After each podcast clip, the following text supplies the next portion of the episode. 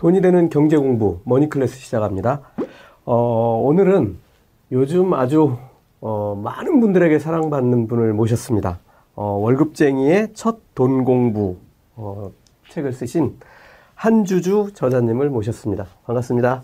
반갑습니다. 네. 자, 지금부터 네 번에 걸쳐서 어, 특히 사회생활 처음 하시면서 내가 돈을 어떻게 벌고 관리하고 또 저축하고 불려야 되는지 잘 모르시는 분들이 들으시면 정말 깜짝 놀라실 그런 노하우들을 오늘 아낌없이 소개를 해 주실 거로 생각합니다. 어, 첫 번째로는 어, 우리 저자님 소개를 좀 듣고 싶은데요. 본인 소개를 좀 해주시죠. 네, 반갑습니다. 월급쟁이의 첫 돈공부 저자 한주주입니다.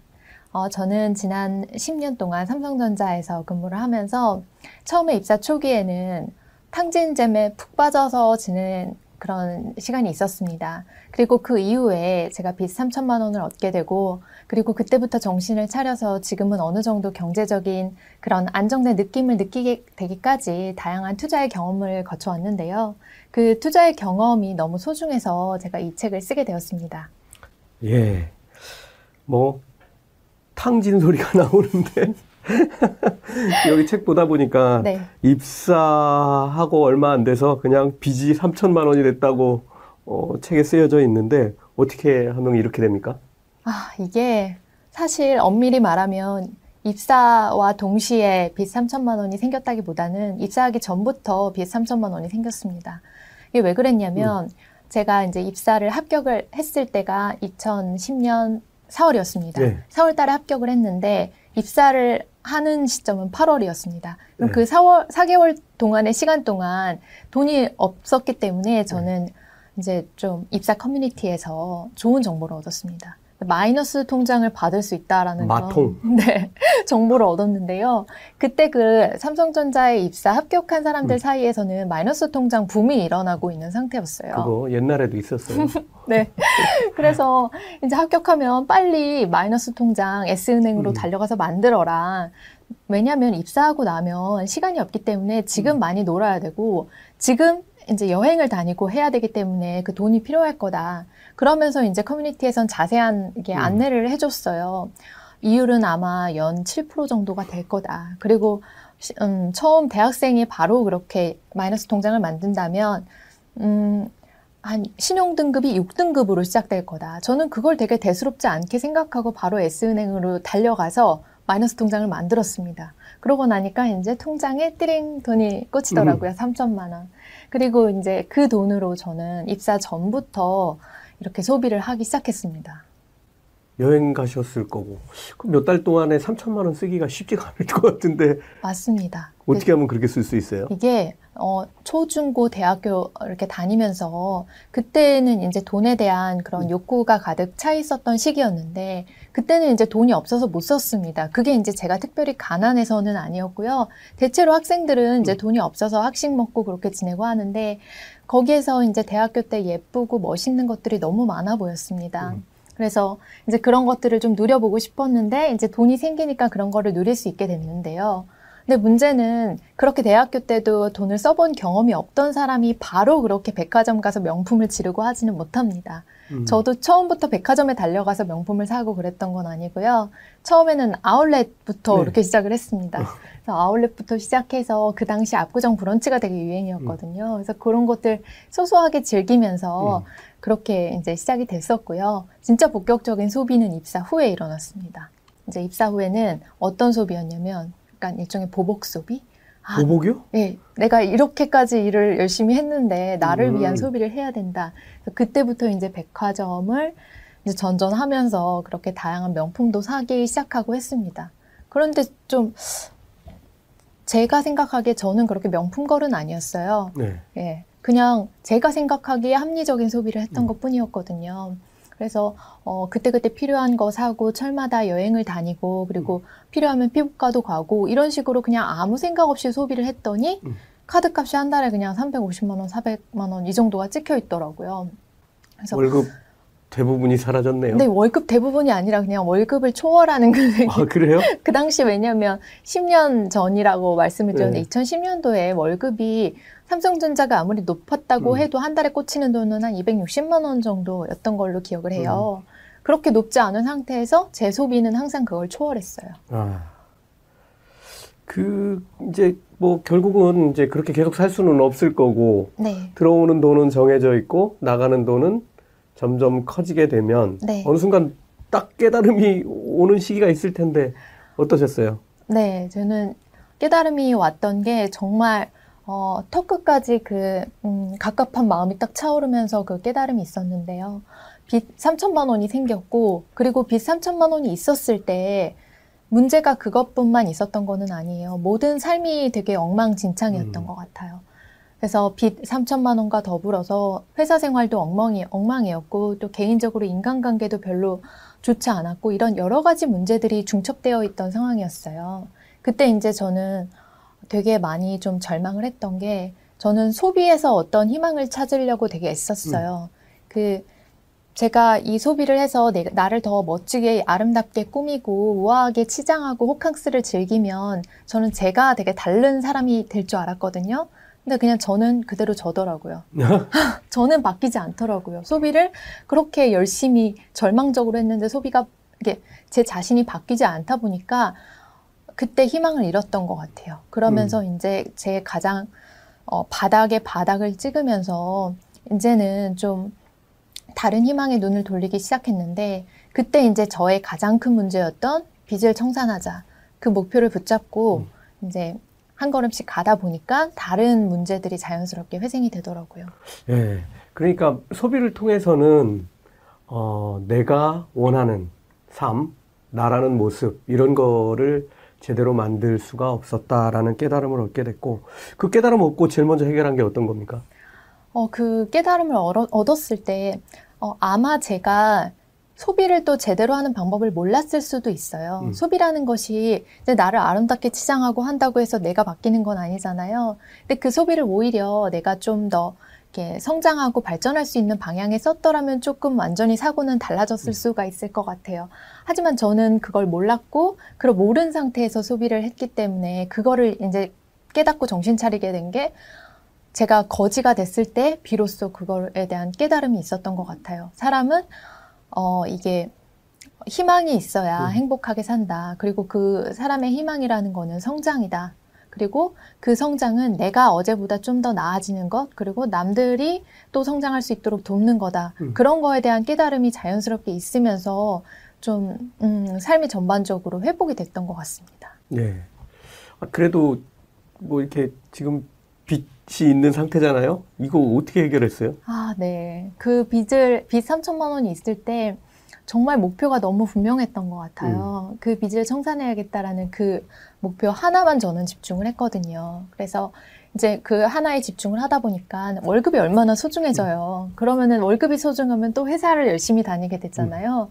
그러면서 이제 상사와의 관계도 자연스럽게 좋아지고 인간관계도 점차 회복이 됐던, 됐었어요. 그리고 그 빚 3천만 원을 해결할 때 저는 그렇게 대단한 걸 몰랐어요. 왜냐면 제가 진 빚이 무슨 신용대출이라든, 아, 신용, 신용대출을 해서 그 돈을 가지고 뭐 투자를 했다든지 아니면은 전세자금 대출을 했다든지 이런 게 아니라 저는 그 3천만 원을 그냥 다 소비를 했었던 거였거든요. 그리고 그 당시 이자가 5%에서 7% 음. 정도가 됐었어요. 그 빚이 있는 상태로 내가 투자를 한다라고 하면 그 빚보다 더 높은 수익률을 얻을 수 있는 걸 알아야 되잖아요. 근데 20대 후반에 처음 투자하는 사람이 뭘 알아요, 그거를. 그리고 어, 대표님은 기억을 하시겠지만 그 당시가 2013년 정도가 디플레이션이 음. 되게 심화된 상황이었어요. 그렇죠. 그렇다 보니까 투자를 하시는 분들이 많이 없었고 음. 다들 뭐 가계부를 써라 네 개의 통장을 만들어라 그 절약만이 미덕이다 부동산은 안 좋다 뭐 이런 식의 그런 사고 기반이 깔려 음. 있었거든요. 그러니까 어떤 투자가 좋은지도 몰랐고 그 대출 이자보다 높은 투자 수익처를 알지 못했기 때문에 저는 그냥 그걸 무식하게 갚기 시작했어요. 음.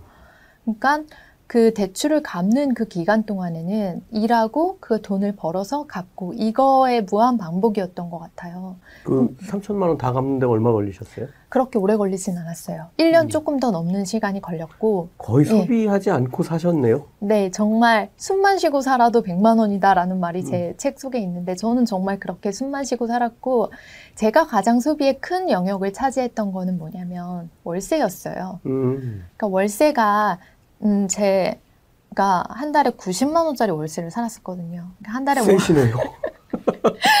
강남 쪽에는요. 단기 월세라는 개념이 있어요. 맞아요. 그거는 이제 무슨 큰 보증금 없이 들어갈 수 있는 월세인데 한 달에 월세를 보증금으로 내고 월세를 내는 그런 방식의 이제 단기 월세를 들어갔었는데 그때 보증금이 80만 원, 월세가 80만 원이었지만 거기다 이제 뭐 관리비 같은 걸 포함하면 88만 원, 그러니까 즉 거의 90만 원 가까이 되는 돈을 내고 그렇게 살았었는데 그거를 이제 드라마틱하게 줄이면서 음. 저는 이제 좀, 어, 제 자금을 많이 세이브했고, 거기에서 이제, 어, 빚 갚기를 시작을 하면서 3천만 원을 1년 좀 더 넘는 시간에 갚을 수 있게 됐습니다.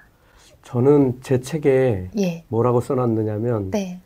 어, 영과 일의 게임이라고 써놨어요. 네. 그러니까 내가 열심히 일해서 회사로부터 월급을 받으면 예. 일이 생기는 거예요. 네. 그래서 예를 들어서 내가 200만 원을 월급을 받으면 네. 일이 200만 개가 생긴 거예요. 어, 네. 근데 옷을 뭐 30만 원짜리를 샀다. 네. 그러면은 30만 개가 0이 된 거죠. 0이 됐는데 이게 네. 어디로 갔냐면 네. 이게 없어진 게 아니고 네. 옷 판 사람, 만든 사람, 그 옷 매장 과- 음, 빌려준 사람, 이 사람들 월급 준 거예요. 네. 그러니까 내가 월급 받는 것보다 어, 더 많은 월급을 네. 다른 사람을 주게 되면 나는 계속 마이너스 상태로 살 수밖에 없다. 네. 어, 뭐 저는 그렇게 정의를 했는데 네. 지금 더 궁금해지는 건 네. 종잣돈 1억 예. 2년 만에 만들었다고 써 있는데 네. 어떻게 만들었는지 아니 3천만 원 어, 이거 갚는데 1년여가 걸렸는데 1억을 어떻게 만들었을까? 네. 아, 그 3천만 원을 갚는데 1년여의 시간이 걸렸고, 네. 그 이후에 플러스로 전환된 다음에 한 2년 정도의 시간이 걸렸습니다. 그러니까요. 엄밀히 말하면. 종잣돈 네. 1억이 어떻게 2년여의 시간 동안 만들어질 수 있는지 알려주세요. 저도 네. 배우고 싶네요. 네, 말씀드리겠습니다. 제가 처음에 종잣돈 5천만 원 정도까지를 모을 때까지는 음. 그 빚을 갚을 때 관성으로 제가 예금 적금만 했었어요. 그래서 예금 적금만 하면서 그 당시에 예금 풍차 돌리기 뭐 이런 것들이 또 유행이었거든요. 그거에 따라서 열심히 예금을 그렇게 1년 정도를 하면서 제가 빚을 갚고 예금 적금을 돌리는 그 기간 동안에 했던 거는 다양한 책을 읽으면서 이제 경제 경영뿐만 아니라 인문 사회 철학 뭐 심리학 이렇게 해서 다양한 분야의 책을 읽으면서 공부를 했었어요. 그리고 그 이제 제 지식을 바탕으로 종잣돈 5천만 원을 모은 그 이후부터 투자를 하기 시작했습니다. 그러니까 5천만 원을 모으는 데까지 1년 조금 더 넘는 시간이 걸렸거든요. 그리고 그 이후에 이제 첫 번째로 투자를 하기가 시작했던 게 저는 중국 주식으로 처음에 시작했어요. 네. 세게 나가셨네. 2000, 그 당시가 2015년 초였을 거예요. 음. 한창 중국 증시가 되게 인기가 많았었고, 그때 제 눈에 되게 많이 꽂혔던 책이 하나 있었어요. 네. 지금 중- 책 제목을 말해도 될까요? 네, 하세요. 여기서 말씀드릴게요. 지금 중국 주식 천만 원이면 뭐 10년 후 아파트를 살 수 있다. 강, 10년 후 강남 아파트를 살 수 있다. 어, 이게 너무 매력적인 책인 거예요. 게다가 이제 또 중국이 그 당시는 이제 시대의 패러다임을 되게 주도하고 있는 어, 나라였기도 하고요. 그래서 저는 중국 주식에 관심을 갖기 시작했어요. 그러면서 이제 중국 주식 거기서 책에서 추천하는 종목 20개의 종목을 진짜 아무 생각 없이 음. 그냥 주워 담고 그 다음에 뭐 좋다고 하는 그 당시 원유 ETF나 금 ETF 뭐 이런 것도 투자하면서 정말 다양한 부분에 분산 투자를 했어요. 근데 그 분산 투자를 해- 하자마자 중국 주식이 폭락하기 시작하는 거예요. 그때 어떤 일이 있었냐면 또 중국 주식이 상해 A 주- 주식이 나오기 시작하면서 막 이렇게 활활 불타오르다가 제가 들어가자마자 거의 이제 폭, 한 2주 만에 폭락을 하기 시작했는데 어느 정도로 폭락했냐면 서킷 브레이크가 두 번 정도가 걸릴 음. 만큼 심각하게 폭락을 했어요. 근데 그때 이제 저는 또 다른 투자 책을 읽으면서 제가 좀 깨달음이 있었어요. 이렇게 분산하는 투자는 뭔가 내가 어느 정도 자본이 많이 있어서 지키기 위한 투자에 좀 더 가깝다. 근데 어, 그래서 돈이 없을수록 좀 집중해서 투자를 해야 된다. 그 말을 보고 저는 너무 많이 깨달았던 게 20개 종목을 투자를 해놓으니까 어떤 일이 발생하냐면요. 제가 빚 갚고 5천만 원 종잣돈 모을 때까지는 정말 회사를 너무 집중하고 열심히 다녔어요. 근데 그 이후에 이렇게 20개 종목에 투자를 해놓으니까 완전히 제가 분산되고 또 이제 회사에서 좀 이렇게 실수를 많이 하고 흐트러져 버리는 거예요. 저는 제 본질이 되게 중요하고 본업이 중요한 사람이었는데 이렇게 다 흩어져 버리니까 이건 아니다 생각하는 그 찰나에 저를 또 그렇게 찾아와 준 책 덕분에 그런 또 지혜 덕분에 제가 이제 한 개, 가장 최고의 종목 한 개에 몰빵하는 투자를 하자. 그렇게 결정을 했어요. 몰빵. 다양한 투자 종목을 고른다라고 했을 때는 굉장히 많은 지식이 필요하고 음. 공부가 필요해요. 맞아요. 하지만 정말 좋은 종목 한두 개를 고른다라고 했을 때 그 한두 개 종목에 이상한 종목들이 껴있을 가능성은 좀 적은 편이거든요. 그래서 저는 그런 저 아마추어 투자자의 그런 장점을 믿었어요. 음. 그리고 선택을 처음에 했던 거는 텐센트라는 종목이었어요. 음. 그렇게 해서 이제 몰빵을 해서 투자를 하면서 제가 월급을 타 모을 때마다 그 월급으로 주식을 계속 사서 모았거든요. 그러면서 제가 5천만 원에서 1억은 좀 빨리 가죠. 음. 예, 빨리 가더라고요. 그 제가 생각했던 기대보다 더 빨리 갔고 그리고 1억에서 2억이 되는 거는 정말 훨씬 더 물론 좀 상황이 좋았었던 걸 수도 있어요. 음. 그렇죠. 그 시기부터는 네. 더 좋았죠. 2020년 팬데믹 직전까지도 예. 뭐 완만하기도 했고 어떤 때는 좀 많이 가기도 했는데 계속 올라왔죠. 네 네. 그런 이제 그런 장점들을 누리면서 제가 이제 운도 좋았었다고 생각을 합니다. 그렇게 해서 이렇게 자산이 어느 순간 임계점 이후로부터는 음. 많이 급성장을 했던 것 같아요. 제가 볼땐 예, 가장 운이 좋았다고 할 수 있는 부분이 어디냐면 예, 처음에 중국의 20개 종목 뭐 이렇게 한꺼번에 분산해 갖고 넣었을 때 네. 깨진 거예요. 그 아, 제가 볼 때는 그래요. 그 경험이 없었으면 네, 이거를 대부분 사람들이 깨닫지 못하거든요. 제가 처음 작년에 유튜브 처음 나가가지고 저도 네. 똑같은 얘기를 했어요. 네, 어, 계란도 없는 사람들이 네. 뭘, 뭘 바구니를 몇 개씩 찾으러 다니고 너무 황당한 거예요. 어? 하나 10% 오르고 하나 15% 빠지고 네, 또 하나 3% 오르고 2% 빠지고 뺑 들여다봐야 이게 무슨 투자예요. 네. 그냥 뭐 공부도 하나도 안 따라 들어가고 음, 그냥 저거 누가 좋다더라 그러면 이미 많이 오른 주식 들어가서 네. 깨지긴 하고 어, 아마 제가 생각할 때는 어, 처음에 깨져본 경험들이 음. 아주 약이 됐던 것 같아요. 대부분 반대인 경우가 많아요. 네, 한번 작은 성공 한 번 해놓고 나는 역시 투자의 규제야 아, 거지 되는 거죠. 자, 그러면 이제 소비에 관련된 것들, 종잣돈도 만들어졌고, 네. 그러면은 이제 사실 그 정도 되면은 자기 소비를 어떻게 정리를 해낼지가 딱 잡힐 것 같아요. 네. 본인이 소비에 관한 철학을 어떻게 바꿨어요? 저의 소비의 철학은 음, 가장 중요한 제 소비의 철학의 핵심은 어, 미니멀리즘이었어요. 저는 음, 공간의 소중함을 어느 계기를 통해서 느끼게 됐었어요. 음. 제가 그 저희 그 친한 동료 여자 과장님 댁을 한번 놀러 가 본 적이 있었어요. 네. 그때 이제 그 여자 과장님께서는 곧 남편과 함께 이제 해외로 이주할 계획을 세우고 계셨었어요. 왜냐면 그때 해외 주재원을 가시게 음. 되셨거든요. 그러면서 짐을 다 그쪽으로 보내놓으셨고 그 아파트는 정말 텅 비어 있었어요. 그텅 빈 아파트로 아 우리 집에 뭐 없지만 우리 집에 한번 이제 놀러 와서 같이 식사를 하자 그렇게 해서 이제 부서원들끼리 같이 그 집을 방문한 적이 있었어요. 네.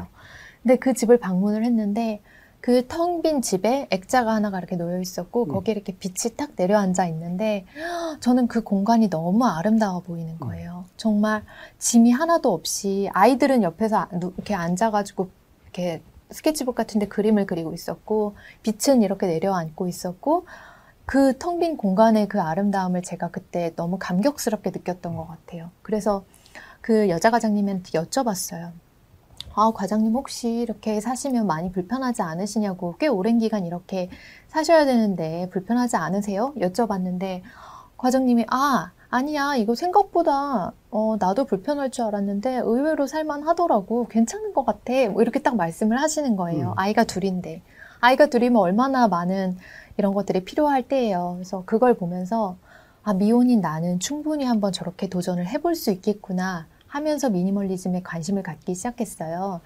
그 미니멀리즘에 관심을 갖고 내가 그렇게 기존에 필요하다고 생각했던 것들을 항상 저는 사 모았었거든요. 음. 그사 모아놓고 내가 어, 디다 놨는지 항상 또. 까먹어요. 예. 기억도 못하죠. 까먹어서 그걸 찾느라고 시간을 많이 음. 허비하거나 에너지를 많이 써요. 그 아니면은 아, 뭐 결국 못 찾아가지고 또 근처 가서 사기도 해요. 그런 식으로 하는 것들을 반복을 하다 보니까 내가 정말 부- 불필요한 곳에 에너지를 많이 사용을 하고 음. 있었구나 라는 깨달음이 있었어요. 그러면서 저는 정말 아주 태초의 모습으로 돌아가 보자. 그래서 다 많은 짐들을 되게 정리를 하고 그 당시 중고 마켓에 또 팔고 하면서 제 모든 것들을 되게 심플하게 정리를 하니까 굉장히 선택이 단순해지더라고요. 옷도 저한테 가장 잘 어울리는 옷들만 남기니까 아침에 되게 시간이 많이 줄었어요. 나한테 가장 아름다운 옷만 딱 입을 수 있 고 그냥 가면 되니까요. 그 다양한 선택지가 없으니까 되게 제 마음이 좀 더 가벼워지고 일에 더 집중을 할 수가 있게 되더라고요. 그렇게 되면서 절약은 정말 자연스럽게 따라왔던 것 같아요. 아, 여기서 말씀드리고 싶은 게 저는 소비에 하던 가닥이 있는 사람이에요.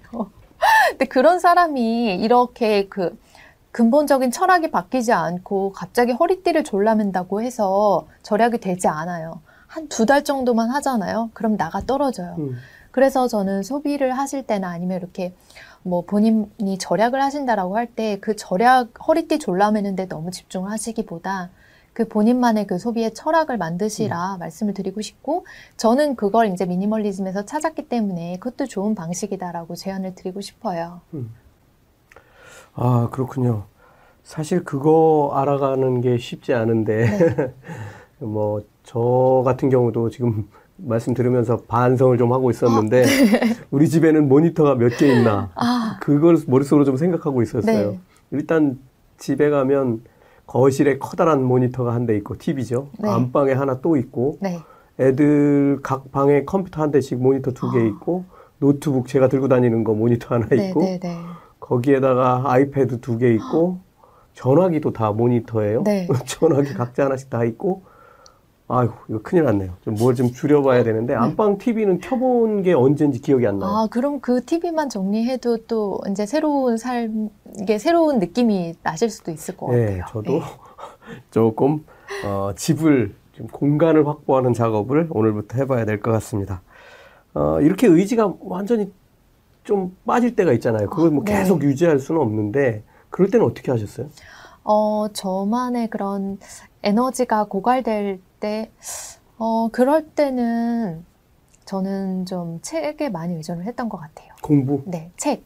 그러니까 그 책이 나를 어떤- 다스리는. 예, 나를 다스리는. 근데 오히려 저는 그런 어, 철학책에서 많이 인생의 위안을 얻었어요. 왜냐면 그 철학의 책들도 굉장히 어려운 뭐 서양 철학 이런 책들도 많이 있는데 그런 것들을 읽지는 않았어요. 예를 들어 뭐 니체, 짜라투, 아, 뭐 짜라투스트르는 이렇게 말했다 막 영원 회기 막 이런 나오면은 굉장히 머리 아파지고요. 그냥 저는 회사 버스 출퇴근할 때 읽을 수 있는 그런 가벼운 책들을 많이 읽었어요.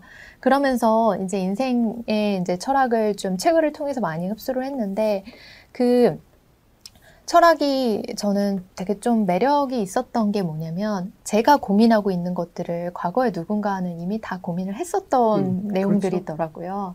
그래서 어, 그런 것들을 보면서 음 맞아 이렇게 생각할 수도 있구나 그런 좀 생각의 다양한 차- 지평을 좀 넓혔던 것 같아요. 그래서 어, 저는 좀 이렇게 의지력이 고갈될 때 책에 많이 의존을 했던 것 같고 그래서 그런 자기계발서 같은 것들도 좀 많이 봤어요. 음. 네, 그런 것들도 제가 이렇게 많이 침체돼 있을 때 으쌰으쌰하는 기운을 많이 주더라고요. 네.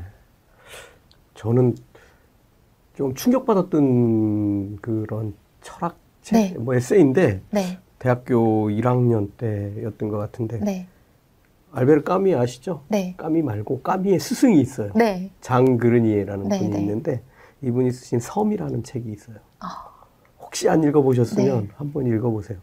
그 책을 읽어보면 네, 언어가 이렇게 아름다울 수 있나? 사람의 머릿속에 이런 생각을 할 수가 있나? 네, 이런 생각이 딱 그- 네, 알겠습니다. 네. 자, 단답형 하나 마지막으로. 네, 종잣돈 언제 언제 모으기 시작해야 되죠? 종잣돈은 모으기 시작하는 시점은 그냥 바로 지금입니다. 지금. 예, 가장 빨리 모을수록 저는 빨리 어, 좀 마음 편하게 투자를 하실 수 있다고 생각하는데요. 이유가 뭐냐면 어, 이 영상을 보시는 분 대부분 월급쟁이이실까요? 그 월급쟁이다라고 하시면 그 월급의 차이는 있으실 거예요. 하지만 그 월급의 차이는 그렇게 중요하지 않아요. 우리가 그냥 월급쟁이라는 거는 본질적으로는 다 비슷해요. 그러니까 특정한 좋은 자산을 소유하지 않았다라고 할 때 월급쟁이가 조금 더 많이 벌고 적게 벌 수 있겠지만 그 좋은 자산을 소유하지 않은 월급쟁이의 본질은 비슷하거든요. 그렇기 때문에 빨리 어느 정도 뭉- 뭉칫돈을 만드셔야 돼요. 그래서 그 뭉칫돈을 만든 기간이 누가 더 빠르냐 이게 더 중요하거든요. 그럼 누가 더 빠르냐는 누가 더 먼저 시작했느냐부터가 시작이에요. 그렇기 때문에 월급은 내가 월급이 적어서 안 돼. 내가 월급이 많은데 왜 나는 돈이 없을까? 이렇게 생각하지 말고 하루 빨리 시작하셔서 그 뭉칫돈을 1억이라는 그 뭉칫돈을 먼저 만드는 사람이 빨리 가게 된다. 저는 그렇게 생각을 합니다. 예. 어, 어, 대부분 돈을 버신 분들이 다 똑같은 음. 생각을 하시는 것 같아요. 네. 사실 종잣돈 1억, 이거는 상당히 상징적인 의미가 있고, 어, 15%씩 어, 자산이 불어나는 곳에 1억을 넣어놓으면 5년에 두 배가 됩니다. 5년이 채 안 걸려요. 네, 그렇게 되면 맞습니다. 어, 5년 후에는 2억이 돼 있고, 10년이 음. 되면 4억이 돼 있고, 15년 차에는 8억이 돼 있고, 20년 차에는 16억이 됩니다. 네. 사실 16억 정도 되면 8억에서 10, 16억, 6, 8억이 늘어나는데 걸린 시간이 5년이기 때문에 네. 실질적으로 5년에 8억이 늘어난다는 건 내가 1년에 1억씩 쓰고 살아도 내 돈은 계속 불어난다. 예. 이런 얘기가 됩니다. 그러니까 여러분들 오늘 어, 해주신 말씀 잘 기억하시고 두 번째 시간에는 또 다른 돈 공부를 한번 해보도록 하겠습니다. 고맙습니다. 네, 감사합니다. 돈이 되는 경제 공부 머니클래스 시작합니다. 오늘 두 번째 시간으로 어, 월급쟁이의 첫 돈 공부를 저술하신 한주주 저자님 모셨고요. 어, 두 번째 시간에는 우리가 좀 돈 공부를 좀 세밀하게 좀 더 해보려고 합니다. 어, 작가님은 돈이 뭐예요? 제가 생각하는 돈은 돈은 사람마다 다 다른 생각을 가지고 있겠지만 저는 풍요라고 생각합니다. 그 돈은 음, 생각하기에 따라서 그 내가 항상 쪼들리는 어떤 것이 될 수도 있지만 그게 돈이 평온한 마음과 그리고 풍요로움과 자유를 가져다 준다고 생각하거든요. 그래서 한 어느 정도 여러분들께서 투자 자금이 모이셨다라고 할 때 그리고 그 돈을 건드리지 않을 수 있는 자본이 있다라고 할 때 그걸 가만히 놔두면 그 자산은 스스로 이렇게 증식을 하면서 우리에게 풍요로움을 가져다 줍니다. 그래서 저는 저, 저에게 있어서 돈은 풍요로움이고 그 풍요로움은 일종의 그 자유 그리고 흐름입니다. 네. 우리가 돈을 자기가 원하는 수준으로 내가 일하지 않고 벌 수 있는 사람들을 우리가 경제적 자유를 얻었다 이렇게 네. 얘기하는데 지금 말씀하신 대로 돈은 나에게 자유와 풍요로움을 만들어줍니다. 그게 부족하면 계속 뭘 하고 있어야 되냐면 돈을 만드는 일을 하고 있어야 되는 거죠. 어, 자, 그러면 우리가 이제 돈 버는 방법들 중에 보면 우리가 뭐, 어, 뭐 펀드에 들어가거나 예, 또는 뭐 보험도 들고 뭐 이런 거 많이 하잖아요. 예, 맞습니다. 어, 저도 뭐 이런 거에 대한 명확한 철학이 있는데 예. 어떠세요? 아, 저도 정말 보험이나 펀드에 대해서 뭐- 명확한 철학을 가지고 있는데요. 보험 같은 경우에는 음, 내가 사고가 나거나 내가 극단적인 상황에 처하지 않으면 반드시 내가 손해인 상품이라고 저는 생각합니다. 음. 보험사에서 보장을 해줄 수 있는 질병은 한 64가지 정도의 질병일 거예요. 그리고 그 질병에 대해서는 보험 약관에 꼭 이렇게 깨알 같은 글씨로 적혀 있을 거예요. 하지만 여러분들께서 종잣돈을 모으고 투자를 하시고 그 돈을 가지고 젊었을 때부터 불렸다라고 하시면 그 종잣돈이 바로 나의 최고의 보험이 되는 거고 음. 그 최고의 보험은 64가지 질병 이상을 보장을 해주거든요. 그래서 저는 오히려 종잣돈이 내 보험이다라고 생각합니다. 그리고 뭐 실손보험은 괜찮지 않냐라고 하시는 분들이 있는데 저는 실손보험 괜찮다고 생각을 해요. 하지만 저는 실손보험도 하지는 않고 있습니다. 이미 제가 꼭 필요한 보험은 가입되어 있다고 생각하거든요. 차량 보험이라든지 그렇죠. 음, 뭐 국민 건강보험 좋은 게 있잖아요. 네. 이미 가입돼 있기 때문에 전 보험은 잘 하지 않고요. 그리고 펀드에 대해서 말씀을 드리자면요. 제가 말씀드리는 펀드는 ETF는 아니에요. ETF는 꽤 좋은 투자 자산이라고 저는 생각을 합니다. ETF 말고 active 펀드를 말씀을 드리는 거고요. active 펀드는 이제 펀드를 운영하시는 펀드 매니저 분들께서 이렇게 매매하시면서 이렇게 아주 활발하게 운영하시는 펀드를 말씀을 드려요. 하지만 저는 이런 좀 펀드를 좋아하지 않는 게 여기에 포함되어 있는 사업비나 수수료나 그 매매 수수료 같은 것들의 비중이 상당히 커요. 그렇기 때문에 이렇게 존버의 실효성이 조금 작다라고 생각을 하고요. 그리고 펀드 매니저의 투자의 수익이 아마추어 투자자들에 비해서 그렇게 저는 월등하게 높지 않다고 생각을 해요. 그래서 아마추어 투자자분들이 그 조금 상식의 선에서 투자를 하신다라고 하면 저는 이것보다 더 좋은 수익을 낼 수 있다고 생각을 합니다. 네. 알겠습니다. 사실 뭐 제가 볼 때 제일 당황스러운 분들은 네. 보험회사에 저축하듯이 적립식 보험을 들고 돈이 쪼달려서 어. 그거 보험을 담보로 다시 대출을 받아요. 이런 네. 분들은 정말 심각하게 자기 돈을 관리하고 유지하는 방법에 대해서 좀 고민을 해보셔야 될 겁니다. 이건 정말 말도 안 되는 일을 하는 거거든요. 네, 저도 정말 절대적으로 동의를 합니다. 그 내용이 이제 저 제 책에도 담겨 있습니다. 네. 자, 뭐 우리가 돈에 관해서 좀 잘못 알고 있는 고정관념들이 있잖아요. 예. 뭐 그런 거 있으면 좀 얘기 좀 해주세요. 어, 돈에 대해서 좀 고정관념이 있다라고 하면, 음, 저는 그냥 젊은 여자 입장에서 어떤 고정관념들을 많이 가지고 있는지를 말씀을 드릴게요. 그, 돈, 돈과 무언가를 그 둘 중에 하나 우선순위를 선택해서 거기에 또 좀 더 집중을 해야 된다라고 생각을 하는데, 예를 들어, 어, 야, 돈이 뭐가 중요해. 우린 돈보다 행복이 더 중요하잖아. 돈보다 사랑이 더 중요하지. 이렇게 꼭 우선순위를 정하면서 생각을 해요. 근데 하지만 돈과 사랑과 행복 이게 어떻게 보면 하나로 다 연결되어 있는 거거든요. 풍요로움이라는 그걸로 연결이 되어 있는데 그러면 그 세 가지를 다 한꺼번에 긍정을 할 수 있지만 어느 한 가지를 조금 더 이렇게 중요하게 생각하면서 돈을 어, 중요하지 않게 생각한다. 그러므로 이게 이렇게 우리가 집중을 하면 음, 좀 우아해지기 어렵다 이렇게 생각을 많이 하는데 저는 좀 그거에 반대고 돈을 긍정을 하면서도 행복과 사랑도 동시에 그렇게 누릴 수 있는 거다라고 저는 생각을 합니다. 뭐 양립할 수 없다고 생각하는 것 자체가 좀 생각이 잘못된 거죠. 네, 어, 내가 돈이 많으면 내가 일, 일하는 것도 선택할 수 있고, 내가 뭘 사든 또 다른 사람이 시간을 투자해서 만든 거를 내가 돈으로 대신 지불하고 가져올 수도 있고, 얼마든지 할 수 있는 일들이 많은데 꼭 어, 이거냐 이거냐 둘을 놓고 이렇게 얘기를 하는 건 제가 볼 때도 그건 좀 옳지도 않고 좋은 방법도 아니고 뭐 그런 것 같습니다. 네, 어, 한주주 작가님 생각하실 때 예. 최고의 투자처는 어디라고 생각하세요? 어, 저는 지금 최고의 투자처라고 생각하는 것에 투자를 하고 있습니다. 뭐예요? 제가 생각하는 최고의 투자처는 저는 그렇게 복잡하게 생각하지 않아요. 저는 그냥 세계에서 가장 좋은 주식 이미 다 정해져 있어요. 음. 세계 시가총액 순위는 누구나 볼 수 있게 나와 있거든요. 거기에서 제일 좋은 첫 번째 1위, 2위, 3위, 4위, 5위 그 중에서 내가 가장 좋아하는 종목을 선택해서 투자를 하면 된다고 생각을 해요. 그리고 저는 그런 식으로 포트폴리오가 아주 심플하게 구성이 되어 있습니다. 음.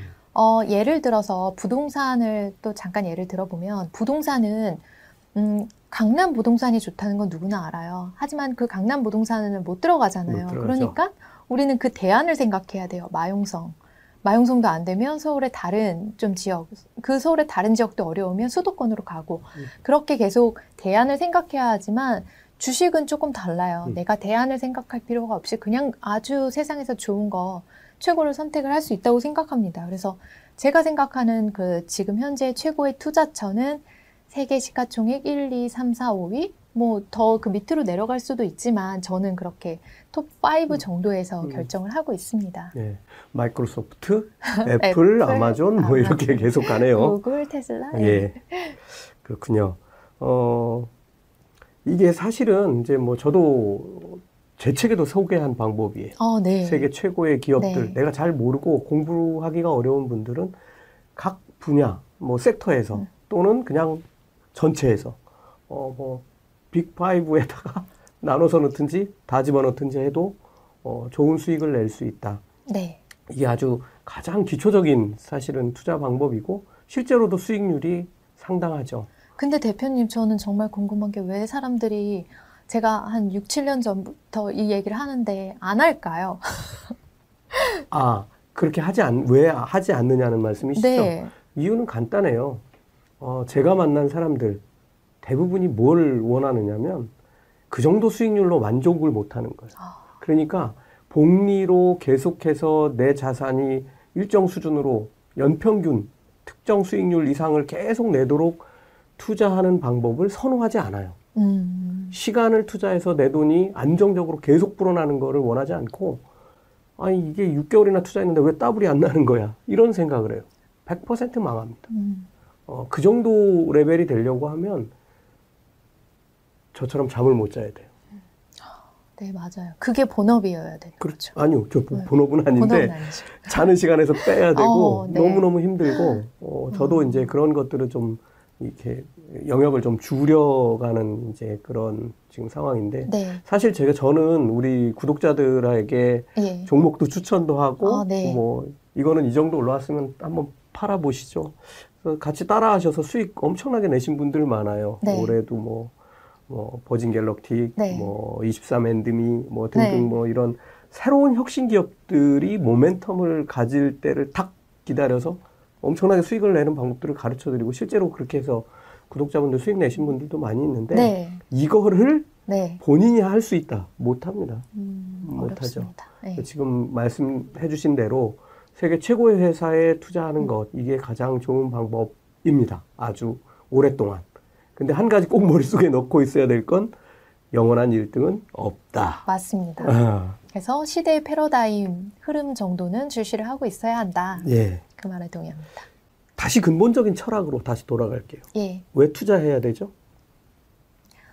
음, 제가 좋아하는 일을 하기 위해서죠. 제가 진짜 좋아하는 일을 하려면 어느 정도 돈에서 좀 자유로움을 느껴야 된다고 생각을 하는데요. 그 돈의 규모가 요즘에는 조금 달라진 것 같아요. 옛날에는 한 뭐 몇 억 정도만 있으면 되지라고 생각하시는 분들도 많이 있었는데 요즘에는 기본이 뭐 누가 20억 벌었네, 누가 50억 벌었네 이렇게 경쟁적으로 하다 보니까 그 중심을 그냥 잃어버리시는 경우가 많아요. 근데 음.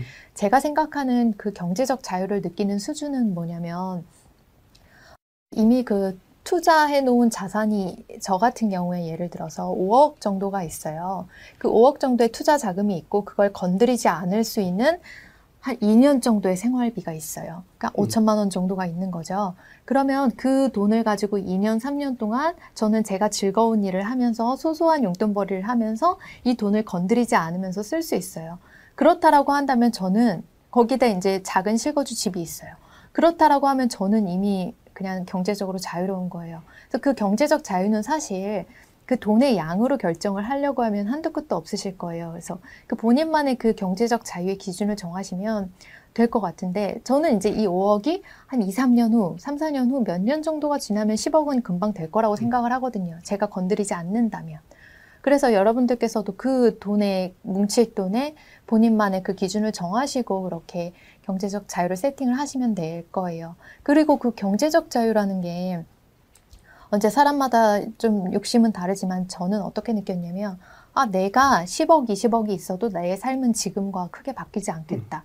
딱 그렇게 생각하면서부터 어, 제 패러다임이 많이 바뀌었고 그래서 이제 회사를 그만두게 될 수 있었던 것 같아요. 제가 여기서 10억, 20억이 돼도 저는 지금의 한아름이고 지, 아, 지금의 한 주주고 지금의 삶을 계속 이어나가면서 즐겁게 살 수 있을 것 같거든요. 이참 여러분들 음, 혹시 제 책 읽어보신 분들은 지금 깜짝 놀라셨을 거예요. 왜냐하면 저희 이 서로 무슨 얘기를 할지 모르는 상태에서 오늘 지금 인터뷰를 하고 있는데 제가 경제적 자유 방정식을 써놓은 부분에 보면 네. 지금 말씀하신 거하고 똑 같은 얘기를 해놨어요. 정말요? 저는 그 책을 아직 보지 못했는데. 거기 보면 특히나 2년에서 3년 정도의 네, 어, 그런 그 유보가 네, 반드시 필요하고 예, 그렇게 되면은 이쪽 돈을 하나도 건드리지 않고 예. 계속 불어나는 효과를 계속 누릴 수 있다. 이제 이런 얘기 해놓, 해놓, 아, 해놓았는데 네. 지금 참 저도 좀 깜짝 놀랐어요. 아, 저도요. 이게 저는 저도 깨달은 건데 똑같이 깨달으신 거잖아요. 네. 예, 그리고 그 내가 경제적 자유를 얻는 그 돈의 금액 네. 이런 것도 지금 똑같이 말씀하시는 거예요. 아, 정말요? 네. 저뭐 사실 연세가 좀 드신 분들은 네. 사실 시간이 많지 않기 때문에 내 네. 경제적 자유의 높이를 확 올려버리면 음. 정말 죽을 때까지 일만 해야 되는 상황이 오잖아요. 어, 어쨌든 그런 부분들도 어, 정말 전 지금 깜짝 놀랐습니다. 아, 네. 그러면 월급쟁이들 있잖아요. 예. 어, 이제 월급 한 달에 한 번씩밖에 안 나오잖아요. 네. 어떻게 투자해야 돼요? 어, 네. 저도 이제 월급쟁이였던 기간이 길기 때문에 그거에 대해서 이제 방식을 말씀을 드리자면, 어, 저처럼 예금 적금으로 투자하라고 말씀드리고 싶지는 않아요. 저는 그때 그러, 그 방법밖에 몰랐기 때문에 그렇게 한 건데, 그 예금 적금만큼 저는 안정적인 주식이 있다고 생각을 해요. 그게 이제 제가 생각하는 종목을 말씀을 드리자면, ETF 도 있지만, 종목으로 그냥 말씀을 드리자면 저는 마이크로소프트나 애플이 그 정도의 그냥 안정적인 이익을 누릴 수 있다고 생각하거든요.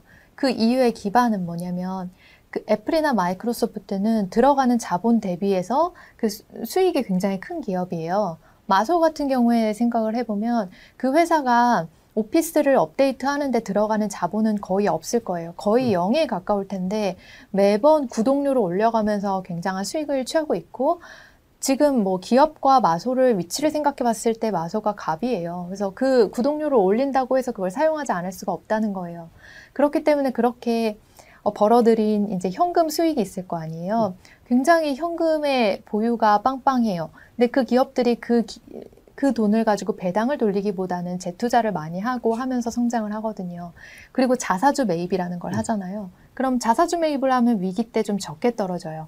하지만 상승이 오면은 더 가파르게 상승을 하죠.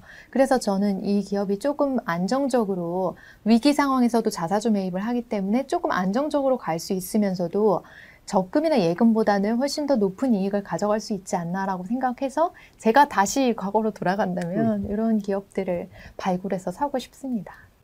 예, 지금 뭐 아마존, 애플, 마이크로소프트 서로 세계 1위 경쟁을 하고 있고 예. 여러분들 뭐 그 주가 그래프 한번 보시면 정말 아 비행기는 이렇게 이륙하는구나 아, 이런 느낌으로 어, 보실 수 있을 텐데요. 예.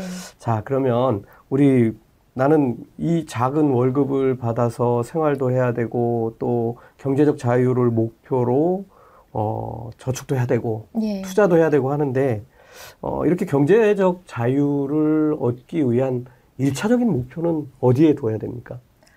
음, 저는 이 일차적인 목표를 처음에 한, 어, 그냥 일단 금액 수, 수치적으로 좀 잡았었어요. 처음에는 음. 일단 빚을 갚는 거였고, 그 다음에 너무 1억을 만들어 보고 싶었어요. 음. 그래서 1억 만들었을 때 제가 어느 정도 수준이었냐면 저는 무슨 경제적 자유를 이미 얻은 사람만큼 너무 기뻐했었거든요. 그때 1억의 그 가치가 지금과 좀 달랐기 때문일 수도 있어요.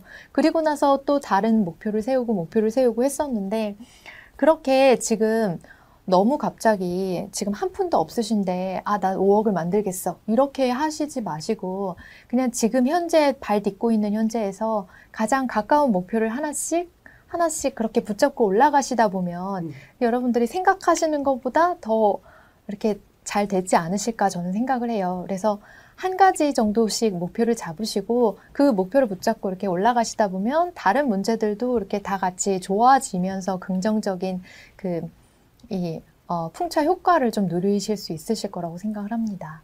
예, 어, 1억 저도 무지무지 강조하는 내용인데요. 1억 중요하죠. 어, 우리가 보통 부자들의 돈, 부자들이 돈을 얼마나 가지고 있어 라고 얘기할 때 다 억 단위로 얘기하죠. 저 사람 100억짜리 건물 가지고 있어. 음.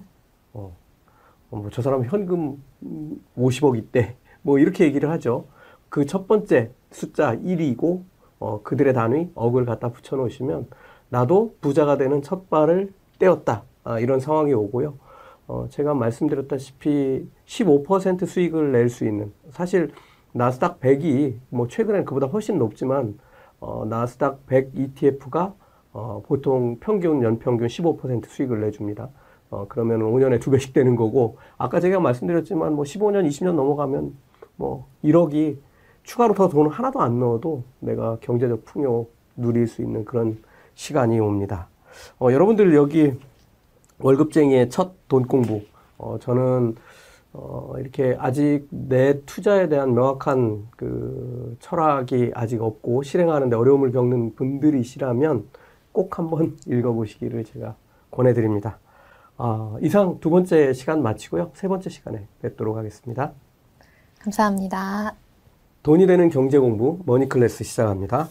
어, 오늘은 세 번째 시간으로 어, 월급쟁이의 첫 돈 공부를 쓰신 한주주 저자님과 어, 이야기 나눠보도록 하겠습니다.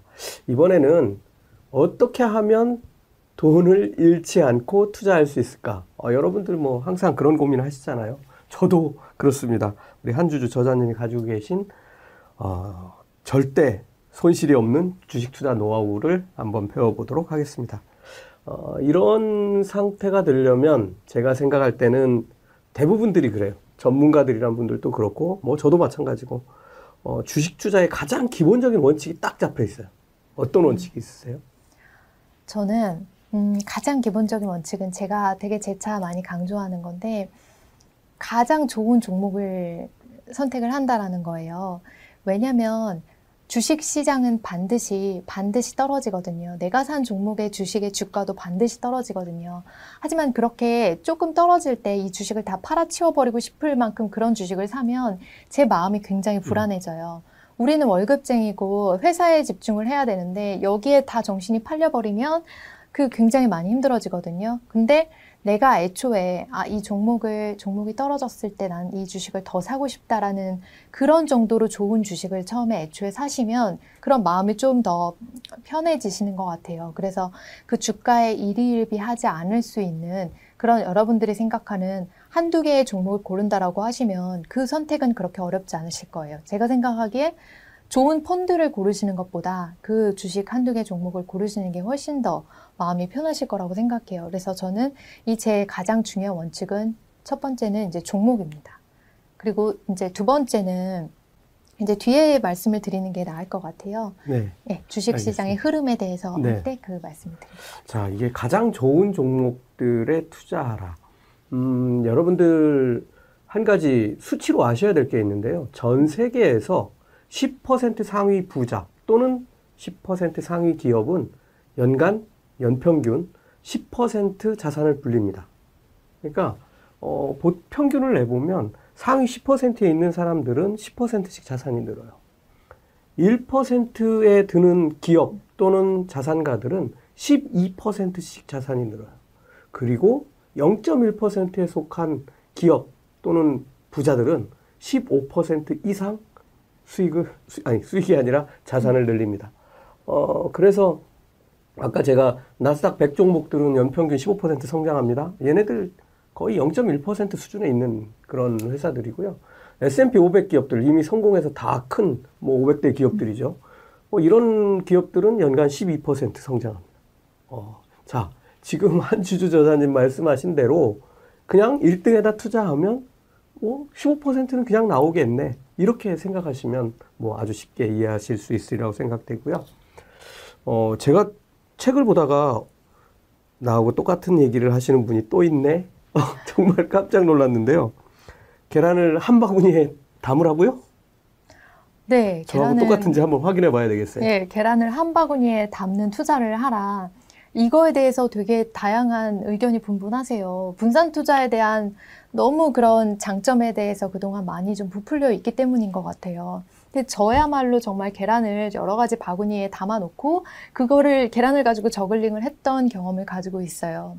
제가 가장 첫 시간에 말씀드렸던 게 중국 주식 20개 종목 담아서 그렇게 투자를 했었는데 그 종목을 그렇게 사서 투자를 하니까 어떤 일이 있냐면 오르는 종목도 있고 떨어지는 종목도 있어요. 그 오르는 종목, 떨어지는 종목 합하니까 제로예요. 난 그렇게 열심히 이렇게 종목 선정을 해가지고 투자를 했는데 나오는 수익은 없는 거예요. 근데 요즘 투자하시는 분들도 비슷하시더라고요. 주식에 얼마 투자하시고 또, 아, 요즘 좀 상황이 이러니까 금에도 투자하고, 아, 원유가 조금 이렇게 이동이 보이네, 원유에도 투자하고. 하지만 그런 식으로 분산을 하면 좀 저는 이렇게 좋은 수익률을 얻으실 수가 없다고 생각해요. 그러니까 음, 채권에 투자하시는 분들은 많은 경우에는 이제 채권이 어, 뭐지 금융위기가 왔을 때는 그래도 채권이 좀 더 좋은 평가를 받잖아요. 그러니까 금융위기가 왔을 때를 대비해서 채권을 사요. 그리고 주식도 이제 조금 사요. 그러면은 이게 위기가 왔을 때 채권 좋겠죠. 아, 20% 얻었어요. 위기가 왔을 때 주가 떨어지죠. 20% 떨어졌어요. 결국에 이제 0이 되는 거예요. 그렇게 열심히 공부하고 투자해가지고 결국 0이 될 거를 왜 저는 투자하냐. 그런 생각이 이제 들더라고요. 그러면서 한 제가 정말 좋은 주식에 투자를 하고 그 주식을 가지고 오래 보유한다라고 하면 그런 이렇게 잡다한 신경을 쓸 필요가 없기 때문에 저는 그 방식을 선택을 했고요. 아, 그러면 그렇게 좋은 주식을 사는 거는 알겠는데 금융위기가 오면 어떡하냐. 어차피 그것도 폭락할 거 아니냐라고 하시는데요. 금융위기가 와요. 그러면 그것도 한 길어야 1년만 좀 숨 죽이고 있으면 돼요. 1년 정도만 내가 그냥 다른 더 좋은 즐거운 일들에 집중하고 살다 보면 그 진짜 좋은 종목이라고 했을 때 그 시장의 위치가 변하지 않는다라고 한다면 그냥 가만히 내가 놔둬도 어, 충분히 수익을 얻을 수가 있는 거거든요. 그래서 그렇게 가장 좋은 종목 하나를 선택을 하실 때 크게 실수하지는 않으실 거예요.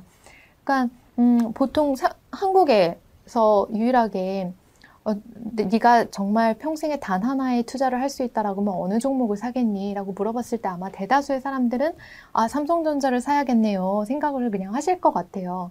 그 마찬가지라고 생각해요. 그렇게 정말 좋은 종목 한 개를 선택해봐라라고 했을 때 그거를 그렇게 막 이상한 종목 선택하시는 분들, 내가 들어보지도 못한 종목들 선택하시는 경우는 많지 않아요. 그러니까 좀 이상한 게 섞여 있을 가능성이 적다. 그래서 본인의 그 가장 최고의 그런 느낌과 감정을 믿어서 거기에다가 이제 좀 장기 투자를 하셨으면 좋겠다. 그렇게 저는 생각을 합니다. 네. 뭐 제가 드리는 말씀하고 똑같은 말씀인데 사실 어, 우리가 계란 불리기 게임을 하고 있는 거잖아요.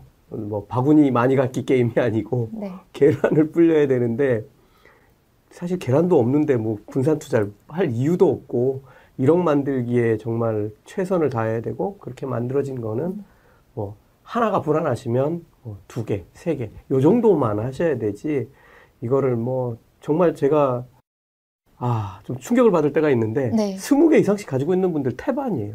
한 5천만 원에 20개 가지고. 저는 포트폴리오가 변하긴 하는데 네. 최대가 세 개예요.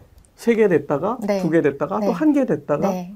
어, 뭐, 아니면은 한 개도 또 절반만 남겨 놓고 현금으로 바뀌었다가 네. 다시 두개 됐다. 이런 식으로 가거든요. 뭐 수익률도 좋죠. 당연히 좋겠죠. 예. 음, 이렇게 이제 월급을 받아서 이제 투자하셔야 되는 분들에게, 어, 이렇게 새로운 혁신 기업보다 네. 어, 초우량 기업을 이렇게 에, 음, 권해드리잖아요. 그 이유가 사실은 공부하기 어려운 데에 있는 거 아니에요? 맞습니다. 우리가 어, 전업 투자자가 아니잖아요. 우리는 어, 삶에 더 중요한 부분들이 많이 있어요. 그래서 진짜 이 투자를 업으로 하시는 분들 같은 경우에는 정말 새로운 혁신 기업들 발굴하시고 또 그런 외부적인 정보가 많으시기 때문에 그 정보들을 기반으로 이렇게 기관 투자를 하시고 그렇게 하실 수가 있어요. 하지만 월급쟁이가 투자를 한다라고 했을 때는 우리는 그 회사 다니는 그 본질에 집중을 해야 되고 또 가정도 있으실 거예요. 뭐 가정에 아이들도 돌봐야 되고 그렇게 뭐 미혼이라면 연애도 하셔야 되고 그렇게 할 일이 많은 상황에서 언제 그렇게 투자 공부까지 이렇게 치열하게 할 수가 있을까요? 근데 그렇게 투자 공부를 하지 않아도 주식은 부동산과 달리 너무 이렇게 좀 우리가 최고의 거를 선택할 수 있다라는 그런 메리트가 있잖아요. 그 돈이 그렇게 많지 않아도 최고의 주식을 사서 모을 수는 있잖아요. 그렇기 때문에 저는 그 이점을 누리라고 하고 싶고, 그, 이 가치 투자의 함정에 많이 빠져 있으신 분들이 이런 새로운 혁신 기업, 그리고 좀 저평가된 그런 주식을 발굴하려고 많이 노력을 하시는데, 그러려면 정말 많은 공부가 필요해요. 근데 그 정말 많은 공부를 할 수 있는 시간과 에너지가 없으신 경우가 많다. 그렇다라고 한다면 이미 다 성장한 기업을 사서 모으셔도 충분하다. 그러면 이제 아, 그거 이미 너무 많이 올랐지 않냐 하고 하는데 이미 많이 올랐다라는 거의 기준점부터가 잘못되셨어요. 이미 너무 올랐다는 건 내가 예전에 아는 가격이기 때문에 그 내가 아는 가격에 너무 얽매이지 말고 미래의 그 혁신을 좀 바라보셨으면 저는 좋겠습니다.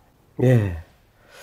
어, 그리고 제가 책 내용 중에 좀 이렇게 중요하다고 생각하는 건데, 예. 사실은 지금 제가 드릴 이 질문보다 저는 최소한 1년 또는 뭐 아무리 뭐 해도 3, 4개월 먼저 들어가는 편이거든요. 아, 네. 어. 시, 장의 흐름에 편승하라. 사실은 이것도 너무 늦으면 네. 별로 좋은 방법은 아닌데 아, 요걸 좀 설명을 해 주세요. 저는 어떤 사람이냐면요. 시장의 마이너스의 손이에요. 마이너스의 손. 네, 마이너스의 손인데 왜 이런 말씀을 드리냐면 제가 사면 다 그냥 떨어져요. 왜냐면 저는 되게 꼭지를 잡는 스타일이거든요. 이미 사람들이 다, 어, 야, 이거 너무 좋아. 이거 너무 좋은 자산이야. 이- 이거 막 난리 날 때 있잖아요. 그때 저는, 아, 보니까, 아, 정말 괜찮네. 그- 그 대중, 8, 90%의 대중이 인정할 때 저는 그때 사요. 음. 그럼 이런 투자에 대해서 문제점을 지적하는 분들은 어떤 걸 지적하시는데, 이미 아무리 좋은 주식이어도 너무 높은 가격에 사면 그건 메리트가 없다라고 말씀을 하세요. 하지만 저는 그 타이밍을 제가 알지 못한다고 생각하거든요. 이 타이밍이라는 거 전문가들도 모르는데 그냥 저 같은 월급쟁이가 그 타이밍을 어떻게 알겠어요? 그러니까 제가 생각하는 가장 좋은 타이밍은 그냥 월급이 있을 때 그리고 어, 좋아 보이는 주식 이미 다 인정받은 주식을 사는 거예요. 그렇게 할 수 있는 것에 제 이제 기반이 있어요. 저는 정말 IT 정보기술 쪽의 분야라고 한다면 그 발전은 음, 직선형으로 발전한다고 생각하지 않아요. 기하급수로 발전을 한다고 생각을 해요. 그렇기 때문에 이미 많이 발전해서 이미 주가가 고평가되어 있다라고 시장에 그런 consensus가 있더라도 저는 그게 이제 기하급수적으로 성장을 할 수 있다라고 생각을 하거든요. 그 믿음에서 출발을 하기 때문에 이미 높아도 주식을 살 수 있어요. 예를 들어 테슬라 막 너무 높다고 하잖아요. 저는 테슬라 지금 다 올랐을 때 샀어요. 제가 테슬라 언제 샀냐면 400불에서 700불 사이였을 때 테슬라를 많이 샀, 샀었거든요. 음, 그, 그 이미 액면 다 분할하기 전에 때. 아, 그, 아, 아니요. 훨씬 이후, 그러니까 이미 한 10배 정도 올랐을 때 음. 산 거예요. 네. 400불에서 700불. 천슬라 된다 뭐 이러고 있을 때 예, 예. 그때 이미 테슬라가 뭐 이렇게 좀 구체적으로 AI에 대해서 그런 action item들을 보여주기 시작할 때, 그래서 아, 사람들이 진짜 테슬라가 이제는 괜찮은 기업이구나. 그래서 다 그렇게 consensus가 이루어졌을 때 저는 샀거든요.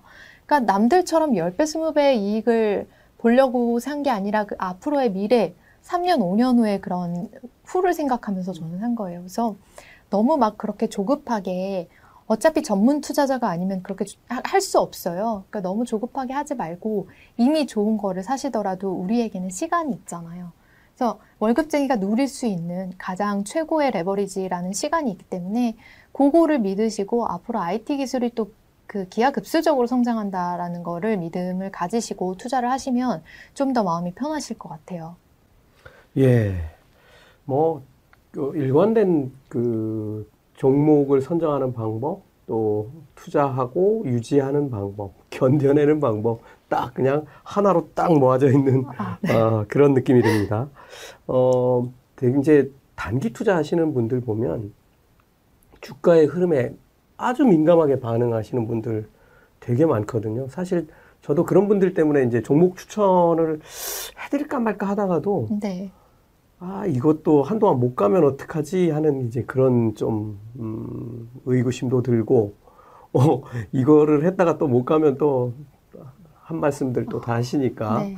어, 그래서 좀 그런 것들이 좀 걱정스러울 때가 있는데, 사실은 제가 넣을 때는 저는 그런 거 하나도 없거든요. 왜냐하면 이게 다 공부가 돼가지고 확실하게 된 종목들인데, 네. 이거 뭐 넣어놓고 뭐 때가 되면 갈 텐데, 뭐, 그뭐 신경 쓸 일이 있나. 뭐 내 목표 수익률까지 나오면 내가 뭐 예를 들어 바꿔야 되면 네. 그때 가서 바꾸면 되는 거고, 네. 그때도 더 갈 것 같으면 그냥 계속 가면 되는 거고, 그런 건데, 어, 대부분 투자자들이 뭐 한 달? 두 달도 못 견디는 것 같아요. 아, 너무 짧습니다. 자, 이제 네. 그렇게 되다 보면 뭘 보게 되냐면 주가의 흐름을 계속 들여다보게 되잖아요. 네. 어, 물론 뭐 저도 보기는 보지만 저한테는 거의 의미가 없는 음, 뭐 그런 것들이거든요. 뭐 의미가 있다고 하면 뭐 단기적으로 대응할 때 내가 한 절반 정도는 이쯤에서 너무 단기간에 너무 많이 올랐으니까 다시 들어갈 기회를 보기 위해서 수익률을 좀 더 올리기 위해서 어, 보는 거지. 뭐 네. 그 사실은 뭐 그이 주가 흐름들에는 저도 신경을 안 쓰거든요. 아, 어떻게 생각하세요? 이뭐 주가 흐름 보세요? 차트 같은 거를 거의 안 보신다라는 말씀이신가요? 보긴 보지만 보긴 보지만. 보긴 보지만 단기에 너무 많이 올라왔을 때 네. 아, 이거는 아. 한번 이 정도 되면은 뭐 절반 정도는 정리를 하자. 네. 아, 아니면은 지금 일어나고 있는 혁신에 비해서 너무 주가 과대평가됐다. 아, 네, 이런 걸. 판단하기 위해서 보는 거지. 음, 이게 뭐, 어? 3일 연속, 일주일 연속, 뭐, 이- 열흘 연속 올라왔네. 이런 건 네. 사실은 아. 별로 중요하지 않거든요. 네, 저야말로 어, 저는 차트를 처음 이제 그 접했었던 게 2007년도 정도예요. 2007년도면 아마 기억하실 텐데 서브프라임 직전에 그- 그, 그렇죠. 엄청 주가가 엄청, 예. 상승했을 때 그때는 저도 지금 이제 코로나 때 사람들 하시기 하는 것처럼 대학교 때 23살 때 이렇게 그 차트에 오르내리는 거 보고 그 짜릿함을 경험했던 적이 음. 있었어요. 근데 그 투자가 맞지 않다라는 거를 그 시점에 깨달았게 됐고요. 음. 그 시세라는 게, 어, 그 타이밍은 항상 지나봐야지 아는 것 같아요. 그리고 그 내가 정말 좋은 종목을 사, 샀다라고 하면 그 시세를 보는 게 되게, 음, 크게 의미가 없어요. 그 단기적인 시세의 오르내림은 그냥 확률적인 거고, 음. 그거는 사람이 예측할 수 있는 부분은 아니거든요. 그래서, 어, 제 친구 지인 중에서 삼성전자 주식을 산 되게 똑똑한 지인이 음. 있어요. 그 친구는 정말 삼성전자 내부에서 일을 하고 있는 친구기도 했고, 그래서 그 분석을 굉장히 철저히 하게 해서 들어간 거예요. 근데 들어가자마자 이렇게 막 떨어지기 시작하니까 본인의 의사결정이 잘못됐다라는 거에 너무 상처를 많이 받아서 맨날 저한테 연락이 오는 거예요. 너무 힘들다. 이거 어떻게 해야 되냐고. 왜 내 의사결정은 틀린 거냐. 내가 이렇게 철저히 분석했는데.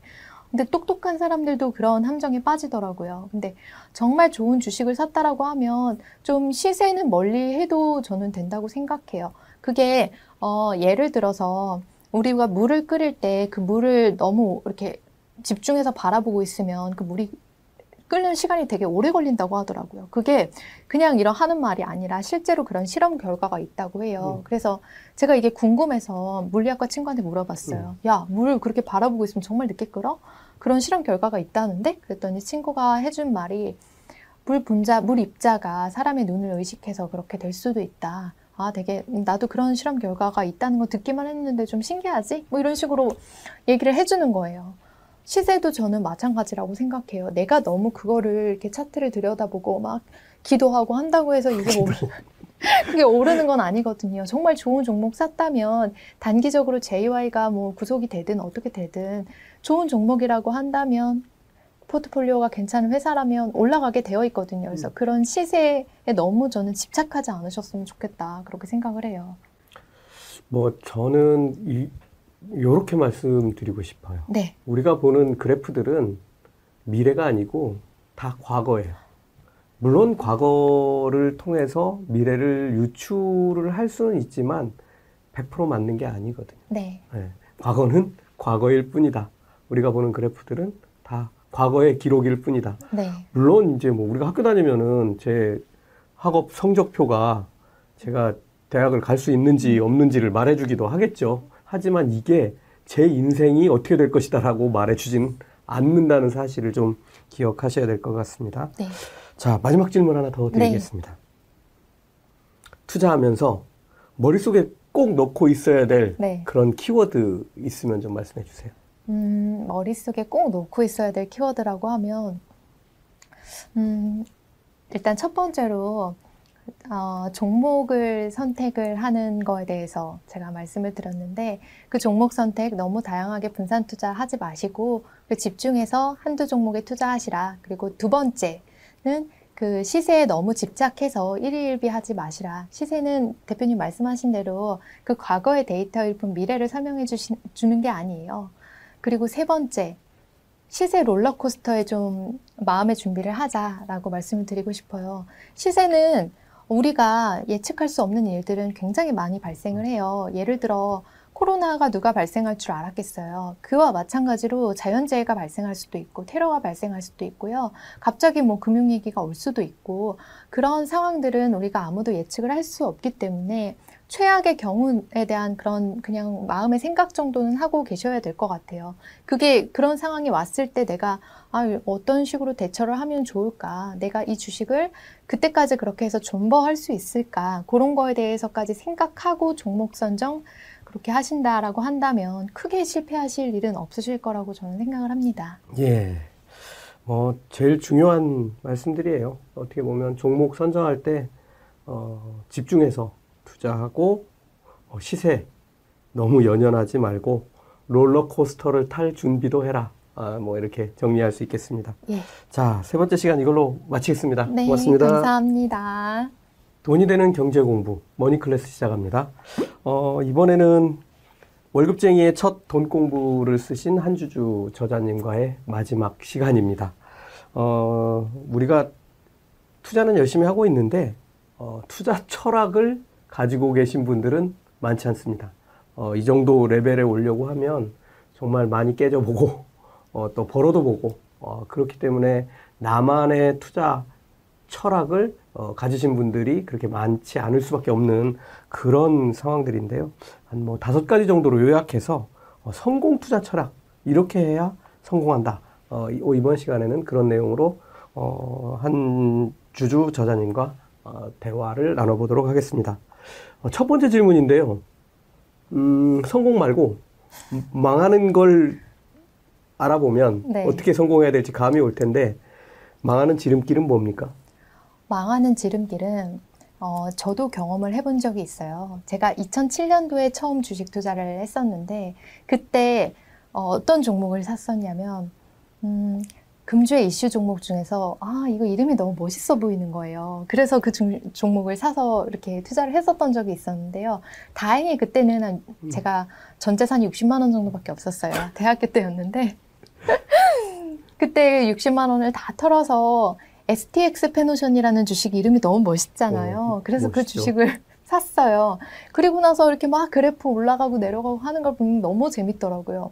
그러다가 이제 어, 아, 나 돈이 없네. 먹고 살 돈이 없는 거예요. 그래가지고 그냥 아무 생각 없이 또 팔고 뭐 그래, 그랬거든요.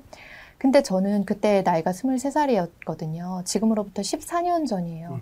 근데 저는 그거랑 똑같은 상황을 지금 작년 코로나 이후에 목도를 하고 있어요. 음, 이게 이름이 멋있다고 해서 사고 심지어 급등주 종목이랑 종목 이름이 똑같다고 해서 비슷하다고 해서 오르기도 하고 아이돌 이름이다라고 해서 막 오르기도 하고 뭐 오징어 게임이 인기다라고 해서 squid 무슨 게임 관련된 뭐 코인이 막 급등하기도 하고 이런 것들을 보면서 아 14년 전에 내가 했던 주식 투자를 사람들은 지금도 그렇게 하고 있고 그걸로 그렇게 실패를 하고 있구나라고 그거를 이제 보게 됐어요. 그래서 아, 이런 것들을 보면서 또 심지어 요즘엔 더 심한 게 음. MZ세대 분들 같은 경우에는 이 조급한 마음이 있어요. 음. 이게 남들이 한 100배를 벌었다, 200배를 벌었다, 누가 어디 산다, 좋은 동네 산다, 이런 거를 보면 조급한 마음이 들어서 그걸 빨리 빚을 내서 그걸 가지고 그 빚으로 제가 24, 23, 4살 때 했던 그런 투자를 하시는 거예요. 음. 그럼 이거는 완전히 이제 도박의 영역으로 빠지시는 건데 음. 정말 운이 좋아서 예를 들어 100배를 벌었어요. 어떤 코인을 샀는데 그게 한 한 달 만에 100배가 올라가지고 막 부자가 됐어요. 그러면 이제 거기서 끝이 날까요? 아, 100배가 올랐으니까 이걸 이제 빨리 팔아서 부동산을 사서 나는 이제 투자를 영원히 하지 않겠어. 이렇게 하지 않으실 거예요. 아마 그게 시작이실 거예요. 그게 이제 도박의 시작의 길로 들어서는 길이실 건데, 그렇게 투자는 우리가 단기간 한 한두 달 하고 끝낼 게 아니라 투자는 허- 사실 평생 해야 되는 거거든요. 그래서 그 관점으로 접근을 한다면 그 100배 벌고 그런 것과 그렇게 중요하지는 않다고 생각해요. 그리고 그렇게 기분이 좋아서 100배를 벌었다라고 하면 월급이나 이런 게 되게 하찮아질 거예요. 그럼 이제 그 투자 내가 했었던 그 성공 방식으로 또 다시 또 성공을 하려고 노력을 하겠지만 그 투자의 승률이라는 게 예를 들어 내가 어, 80%의 승률이 있다라고 치면 그 80%의 승률을 한 100번 정도 반복을 하면 어떻게 될까요? 확률은 0에 수렴해요. 그렇기 때문에 이런 투자의 방식으로 저는 빠져드신다면 아, 반드시 진짜 이게 망하는 지름길이라고 생각을 합니다. 네. 제가 처음 시작할 때 1편에서 제가 이런 말씀 드렸잖아요. 처음 투자해서 망해봤기 때문에 지금 성공할 수 있었다. 네, 어, 근데 맞습니다. 많은 분들이 되게 작은 성공들을 다 이루어요. 네, 그리고 나서 또 이렇게 될 수 있겠다고 생각하는데 거기서부터 잘못되기 시작합니다. 어, 어쨌든 그렇다 하더라도 뭐 과거 같으면 우리가 지금 뭐 주식 투자하는 이런 것들도 사람들이 그게 무슨 투자야 투기하는 거지 어? 돈으로 계속 같은 증권 어, 너는 얼마에 사고 너는 음. 얼마에 사고 하는 거 아니야 뭐 이런 말들을 하던 시기도 있었는데요 이렇게 투자하고 투기 뭐 도박 좀 더 나가면 이, 어, 그 경계선을 어느 정도로 두세요? 어, 저는 어, 투자와 투기의 경계선은 참 찾기가 어려운 것 같고, 어, 투자와 도박을 구분한다라고 하면, 어, 도박을 하는 사람들 같은 경우에는 계속 그 시세의 흐름에서 빠져나오지 못해요. 온 신경이 거기에 많이 좀 집중이 되어 있는 것 같아요.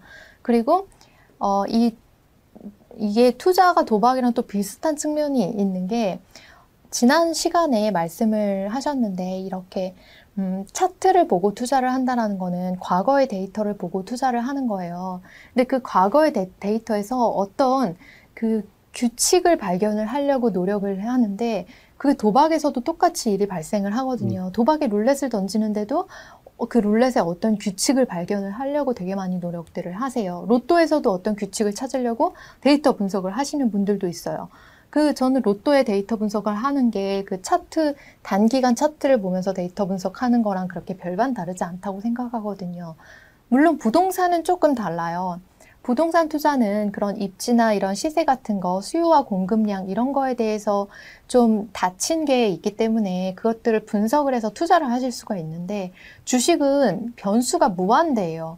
내가 알 수 있는 그 한두 개 그거 아, 알아서 그거 가지고 공부해서 투자를 한다고 해서 될 수 있는 부분이 아니거든요. 물론 정말 주식의 고수들은 가능할 수도 있지만 일반 월급쟁이 투자자 관점에서 봤을 때 저는 그게 불가능하다고 생각하는데 그 불가능한 거에 빠져 있다라고 한다면 거기서부터는 이제 도박이라고 저는 생각을 합니다. 네.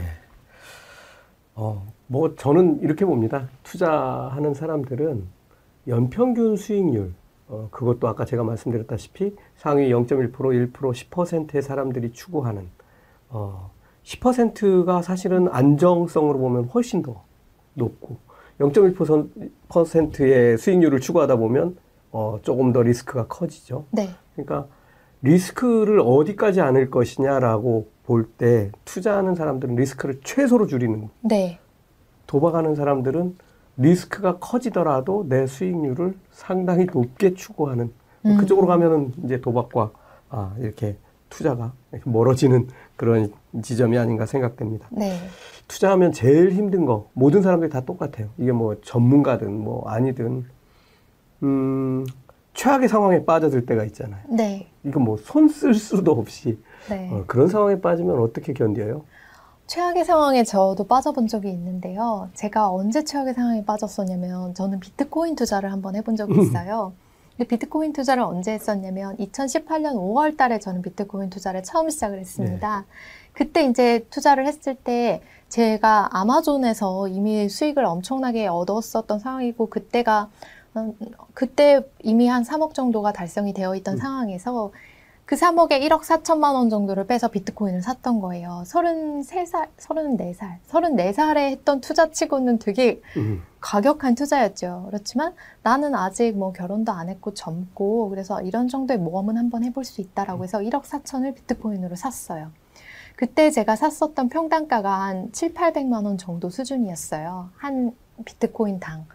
그래서 저는 이거를 한 2년 정도 장기적으로 보유를 한다라고 하면 좋은 수익률은 분명히 거둘 수 있을 것이다. 그래서 장기적으로 보고 가자라고 하고 그냥 잊어버리고 지내고 있었는데 또 제가 마이너스의 손이잖아요. 제가 사자마자 급락하기 시작하더라고요. 2018년 말쯤 네. 되면은 뭐 정말 재미없어졌었죠.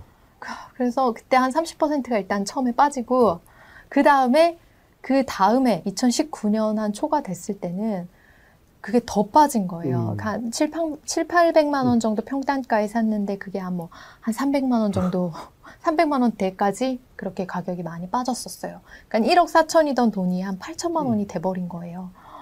그러면은 아 6천만 원이 됐어요. 그래서 8천만 원이 마이너스가 된 상황이었고 거의 막 뭐 마이너스 1억에 가까워지는 상황이었는데 그때 너- 저는 너무 불안하고 너무 음. 힘들고 그랬었던 것 같아요. 근데 이렇게 정말 극단적인 상황에서 저는 좀 여러 가지 생각을 했던 것 같아요. 이 불안, 불안한 상황이 내가 정말 목숨을 걸고 있는 상황인가를 좀 생각을 했어요. 근데 이게 제가 투자를 한다라는 거가 아무리 돈을 많이 잃었지만 이 총칼을 메고 전쟁터에 나가는 건 아니잖아요. 음. 당장 죽으러 가는 거는 아니에요.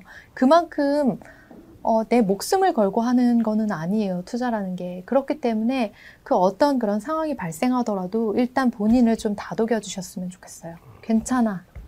괜찮아. 괜찮아. 이렇게 몇 번을 반복을 하시다 보면 어느 정도 되게 신기한 게 사람이 마음이 조금은 평안해져요. 음. 그렇게 해서 시간이 조금 지나서 이렇게 마음의 이성을 찾으신 다음에 그 다음에 의사결정을 하셔야지 그 이성을 아직 찾지도 못한 그 혼돈스럽고 조급한 그 상황에서 의사결정을 하시잖아요. 그럼 반드시 나중에 크게 후회하실 거예요. 그래서 좀 괜찮아 괜찮아 스스로를 많이 다독여 주시고 내가 이것 때문에 죽는 건 아니야. 그렇게 생각을 하시면서 마음을 먼저 감정을 컨트롤 하신 다음에 이성적으로 그래서 이 비트코인을 계속 가져갈게 가져가야 되는 것인가 그걸 음. 이성적으로 고민을 해보셔야 되는 거예요. 그리고 어떻게 하셨어요? 그리고 저는 비트코인을 이성적으로 생각을 해서 가져가기로 결정을 했어요. 어, 그럼 지금 엄청 아 문제가 있어요. 여기 이 뒤에 또 가볍게 말씀을 드릴게요. 제가 이제 비트코인을 그렇게 해가지고 어, 계속 가지고 있었어야 되는데 퇴사 제가 작년 10월 말에 10월 한 중순 정도에 퇴사를 이제 결정을 하고 그렇게 했거든요. 그 퇴사를 결정을 하면서 그 비트코인을 좀 정리를 해야겠다라는 생각을 했어요. 왜냐하면 비트코인이 워낙 이 시세 롤러코스터가 큰 종목이기 때문에 비트코인이 분명히 좋은 자산이다라는 거를 알고 나는 이미 비트코인으로 수익을 어느 정도 얻었지만 그래도 좀 더 안정적인 애플이나 이쪽으로 투자를 하는 게 낫지 않냐라고 해서 비트코인의 전량을 매도했어요. 전량 매도했을 때 저는 1억 4천이었던 투자금이 1억 6천 정도가 음. 되어 있었어요. 그래서 그 전량 매도를 하고 애플 주식을 사서 또 이제 차근차근히 지금까지 보유를 그렇게 하고 있는 거예요. 물론 애플 수익률도 괜찮았죠. 하지만 제가 팔자마자 제가 팔자마자 비트코인이 8배가 급등을 하더라고요. 어, 그렇죠. 그때 정말 많이 힘들었었어요. 마음이. 음. 저는 그 뉴스를 안 보고 TV도 안 보고 막 이게 네이버에 이렇게 나와도 일부러 안 보고 막 그랬었거든요. 근데 그게 막 아파트 전광판에도 비트코인 8천만 원 고점 달성 뭐 이런 게 막 뜨는 거예요. 그러면서 굉장히 마음적으로 힘들었던 기억이 음. 납니다. 그렇죠. 음, 내 돈 까먹어도 힘들고, 어, 내가 놓친 거에는 더 힘들고, 네. 어, 그런 느낌이 들죠.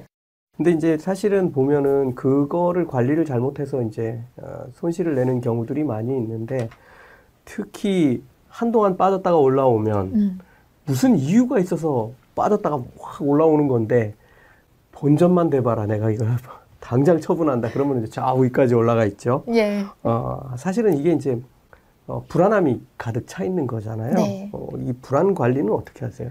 어, 불안 관리는, 어, 그 불안이 일단 먼저는 실체가 있는 불안인지를 좀 생각을 먼저 해요. 그러니까 여자들, 20, 30대 여자들이 이렇게 모이면 자주 하는 얘기가 있는데 뭐냐면요. 일단 남자친구가 없는 여자들끼리 이렇게 모여서 얘기를 할 때 미래 시어머니를 걱정을 해요. 남자친구도 없는데? 미래 시어머니가 이러면 어떡하냐, 얘 저러면 어떡하냐, 이렇다더라, 저렇다더라. 막 그러면서 미래 시어머니를 걱정을 하는데, 어, 불안이라는 게 그래요. 미래에 있지도 않을 일을 미리 걱정을 한다라는 거, 그런 게 되게 많거든요. 그래서 너무 그런 거에 빠져 있지는 않은지라고 저는 어, 다시 한번 돌아볼 필요가 있다고 생각해요. 그 미래에 일어나지도 않은 일을 미리 만들어서 걱정을 해도 그거에 대한 해결책을 찾을 수는 없거든요. 괜히 에너지만 좀 소실이 될 뿐이에요.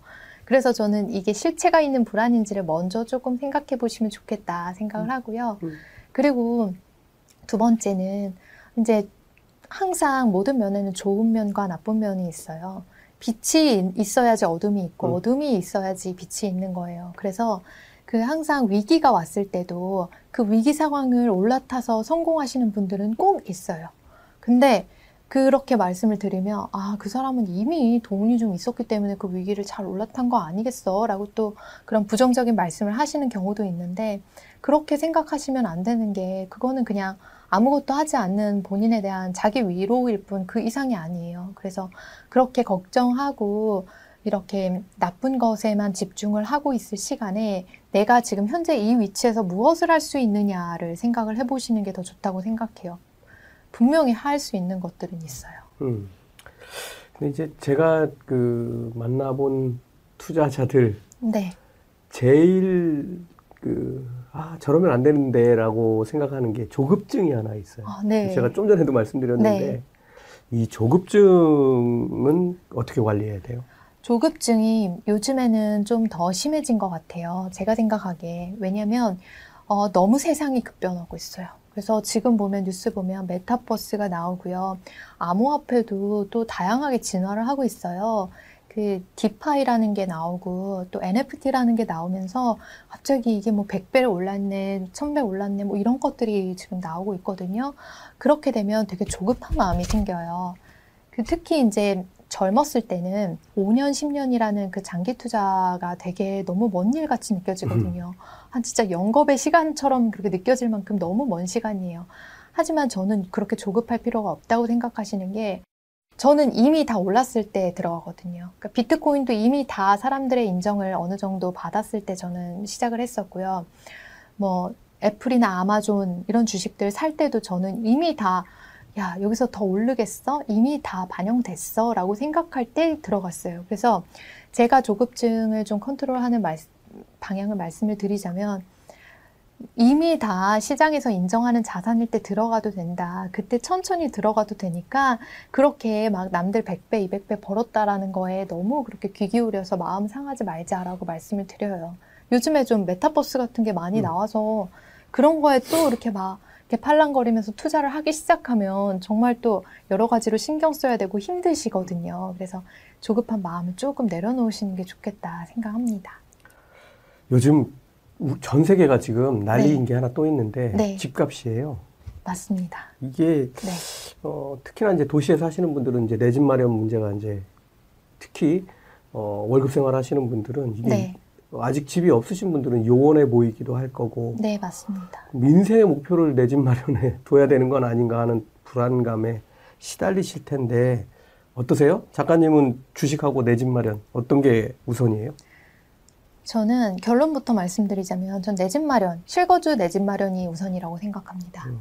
물론 어, 주식 투자의 수익률이 훨씬 더 높아요. 하지만 이제 내 집 마련은 실거주 내 집 마련이라는 거는 어, 필수제라고 생각을 하거든요. 그래서 그게 더 중요하긴 한데 문제가 있어요. 돈이 없잖아요.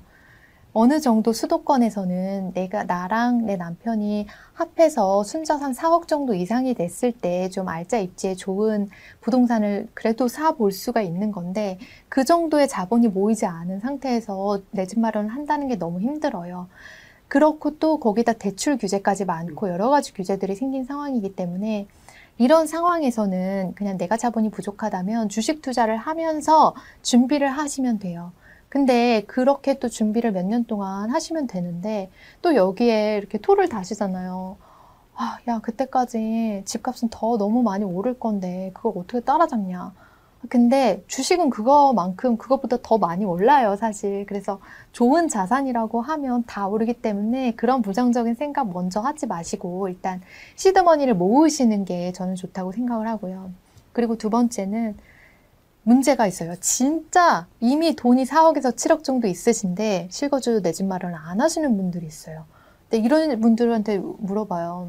어, 왜 실거주 집을 안, 하, 그, 매수를 안 하냐 물어보면 아, 그거 집을 안 사는 게 아니라 못 사는 거야. 그러면서 거기에 대한 다양한 이유를 대요. 음. 어, 내가 그 가격에 맞는 입, 좋은 입지랑 좋은 아파트 추천해줄게. 이렇게 몇 개 이렇게 보여주면, 아, 이 집은 너무 평수가 작고, 이 집은 좀 강남에서 약간 살짝 좀 떨어져 있고, 그리고 이 집은 새 집이 아니고, 뭐 이런 다양한 이렇게 토를 다시는데, 사실 그렇게 토를 다신다라고 한다면 내 집 마련을 못 하시는 게 아니라 안 하시는 거라고 생각을 음. 해요. 누가 그렇게 처음부터 완벽하게 강남에 새 아파트에 학군 좋은 그런 아파트로 시작을 해요. 수도권의 소형 아파트부터 시작해가지고 그렇게 차근차근 실거주 내 집 이렇게 업그레이드 하면서 그렇게 하면서 우리 부모님 세대들은 자산을 증식을 하셨잖아요. 그래서 내 집 마련이라는 것은 언제나 언제나 힘든 것이다. 그래서 그 이제 본인의 상황에서 이제 최적점을 찾아서 그렇게 집을 매수하시라고 말씀을 드리고 싶고 그런 분들의 특징이 뭐냐면 좋은 가격에 좋은 집을 찾아요. 제가 말씀드리고 싶은 거는 좋은 가격에 좋은 집이라는 건 없어요. 없죠. 좋은 가격이면 그 좋은 집이 아닌 거예요. 음. 좋은 좋은 집은 가격이 반드시 나빠요. 그리고 어, 좋은 가격이면 집이 조금 나빠요. 우리는 그 이제 절충점을 찾아서 들어가야 되는 거라고 말씀드리고 싶어요. 주식도 마찬가지죠. 네. 어, 아마존, 아마존이 뭐 쌀 리가 없죠. 네, 쌀 리가 어, 없죠. 예. 아, 네, 네 시간 동안 뭐 재미난 얘기들 많이 들어봤고, 또 투자하시는 분들 참고하실 만한 얘기들 정말 많았던 것 같고, 무엇보다도 월급 받으시면서 어, 내 집 마련도 해야 되고, 자산도 불려야 되고, 어, 하시는 그런 분들은 뭐 시간 한번 내주, 내셔서 한번 정말 여기서는 못다한 얘기들 여기 책에 많이 담겨 있으니까요. 한번 참고해서 읽어보시고요. 마지막으로 네. 어, 투자를 이제 좀 본격적으로 시작해야 되겠다. 아, 그런 분들에게 해주실 말씀. 네. 음, 투자를 이제 처음 시작하실 때 되게 막막하실 건데, 그 투자에서 시드머니를 불려 나가시는 과정 중에서, 어, 저는 사실 대기업 출신이어서 월급이 많았어요. 그 저에만의 장점이 있었거든요. 하지만 지금 이 방송 들으시는 분들께서는 정말 저보다 더 큰 무기를 가지게 되신 거예요. 저는 예금 적금하고 그냥 어, 이런 투자 방법도 몰라가지고 진짜 삽질하면서 그렇게 돈을 오징어처럼 살면서 모았거든요. 근데 여러분들께서는 만약 저보다 월급이 좀 적으시다라고 해도 더 저보다 좋은 투자의 방법들을 아시잖아요. 세계 시가총액 상위 종목으로 투자를 하면 좀 안정적인 수익을 이룰 수 있다는 것과 그리고 대표님께서는 나스닥 100 그 ETF 같은 거 꾸준히 투자하면 좋다 이런 것들을 말씀을 해주셨잖아요. 그런 것들을 적금을 붓듯이 그렇게 투자를 하신다면 저보다 더 기하급수적인 그 성장을 이뤄내실 수 있으실 거예요. 그리고 저는 두 번째로 이미 1억을 달성을 만약에 하신 분들을 위해서 말씀을 또 드릴게요.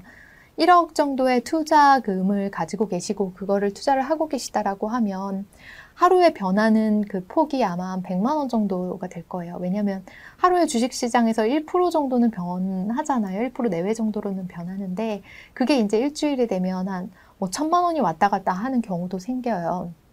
그렇게 된다라고 하면 좀 문제가 뭐냐면 월급을 경시를 하게 되고 그 내가 지금 하고 있는 본업에 조금 이게 에너지가 뺏기는 그런 경향이 있거든요. 하지만 저는 이걸 어떻게 극복을 했냐면 제가 월급을 또 타서 그 월급을 가지고 또 주식을 사서 모았어요. 그렇게 하다 보니까 주식으로 인해서 복리가 가능해지는 거예요. 그렇게 저는 그 복리를, 복리의 주식의 마법을 그렇게 경험을 하면서 제 월급이 더 소중했고, 제 본업이 되게 더 중요해졌고, 그러면서 또 더 인생이 순탄해졌던 것 같거든요. 그래서 그렇게 좀 어, 1억 이상을 달성을 하셨더라고 하더라도, 음, 본인의 그 본질에 충실을 한 그런 투자를 하시면서 이게 인생의 즐거움도 만끽하시는 그런 편안한 투자로 이어가셨으면 좋겠습니다. 예, 중요한 말씀 해주셨는데, 어, 내가 돈을 버는 목적도 있고, 그 돈으로 할 수 있는 것과 뭐 할 수 없는 것도 있겠죠. 하지만 지금 사는 삶도 나중에 돈이 많았을 때의 삶만큼이나 소중하고, 더 중요한 거는 지금이 더 젊다는 거. 그죠? 어, 여러분들, 어, 첫 시간에 말씀드렸는데, 투자 하지 않으셨다면 지금 시작하시라는 말씀 마지막으로 제가 드리고 어, 인터뷰 마치도록 하겠습니다. 고맙습니다. 감사합니다, 대표님.